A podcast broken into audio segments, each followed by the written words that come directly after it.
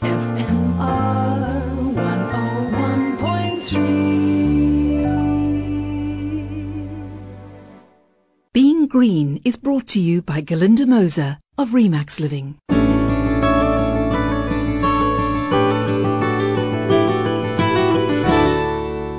Hello and welcome to the show. I'm Glynis Crook.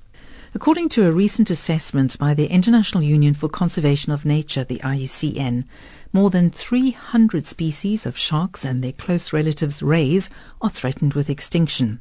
What I didn't know is that South Africa is one of the top five global hotspots for these marine animals, which is why it was such good news to hear that the Wild Trust, along with the government, has launched a new campaign to protect these incredible creatures.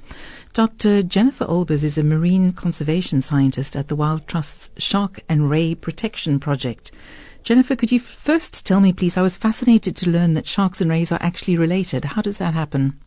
Hi, good morning, um, and good morning to your listeners. So sharks and rays are all made up of cartilage, so they don't have bones. So that's really how they classify taxonomically. So they're kind of cousins. Yes, absolutely. And, and what are the threats that they face in the ocean? Well, um, overfishing is the number one threat, um, and although South Africa is doing quite well in comparison to other countries, um, they're also threatened by things like uh, habitat destruction, so uh, estuaries or you know the water bodies that are right adjacent to the sea.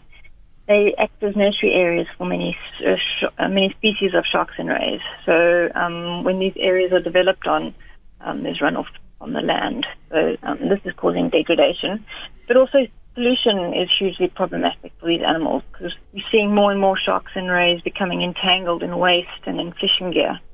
And, um, you know, with this, they die slow, miserable deaths. I would imagine that climate change is also having some sort of impact. Yes, absolutely. I think that both species, both sharks and rays, are, are slow growing. I read somewhere that they're late to mature, they produce few young. So I would imagine that time is of an essence in, in trying to save them. Yes, for sure. So that this is why overfishing um, impacts them so much because um, we're catching them at a rate faster than they, they can reproduce. You said our sharks and rays are not doing too badly. Why then the need for this campaign? Well, um, South Africa, we host almost 200 species of sharks and rays, and um, we kind of a lifeboat for these animals because we've got a lot of endemic species, which means that they only occur here. So their their, restri- their ranges are quite restricted. So we need to make sure that they're protected. So um, you know, the, the, this particular campaign, um, it's called On the Brink campaign. It's a national campaign, and it highlights the importance and the value um, of new areas where we need to protect sharks and rays. So basically, what you're wanting to happen is for bigger areas to be created where they can't be fished, so to speak. Yes, exactly. So they, you know, um, any kind of extraction um, is detrimental to their survival. I'm thinking about other marine animals like crayfish and things like that. Perlemoen, it's been quite difficult to police that. How difficult is it going to be to make sure that people stick to the rules about this? Yeah, compliance and enforcement is a tricky one. But in this particular campaign, we're working with government um, to try and not only incorporate these kind of areas within existing um, marine protected areas, but also outside. And then just to be able to support um, compliance agencies or management authorities with enforcement and compliance. What will happen if, if we don't save them from extinction?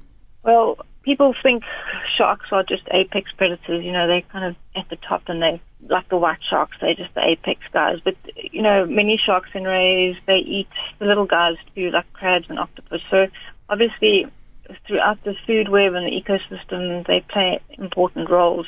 But also, you know, they, they sustain our, our tourism industry in some parts of South Africa.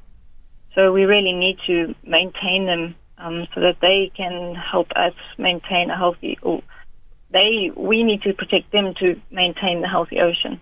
I'm assuming, therefore, we're talking in scheme of things like biodiversity, maintaining biodiversity, and things like that. Correct. Gosh, well, I do hope that this campaign does work then. Wishing you best of luck for it. Thanks to marine conservation scientist Dr. Jennifer Olbers of the Wild Trust. And that brings us to the end of this week's Being Green. Till next time from me, Glynis Crook. Take care and goodbye. Being Green was brought to you by Galinda Moser of Remax Living. Ask not what your community can do for you. Ask what you can do for your community. At Remax Living Real Estate, our ethos is built on giving back. From sponsoring music broadcasts to FMR's Being Green, our focus is on making your world more harmonious and our planet more sustainable.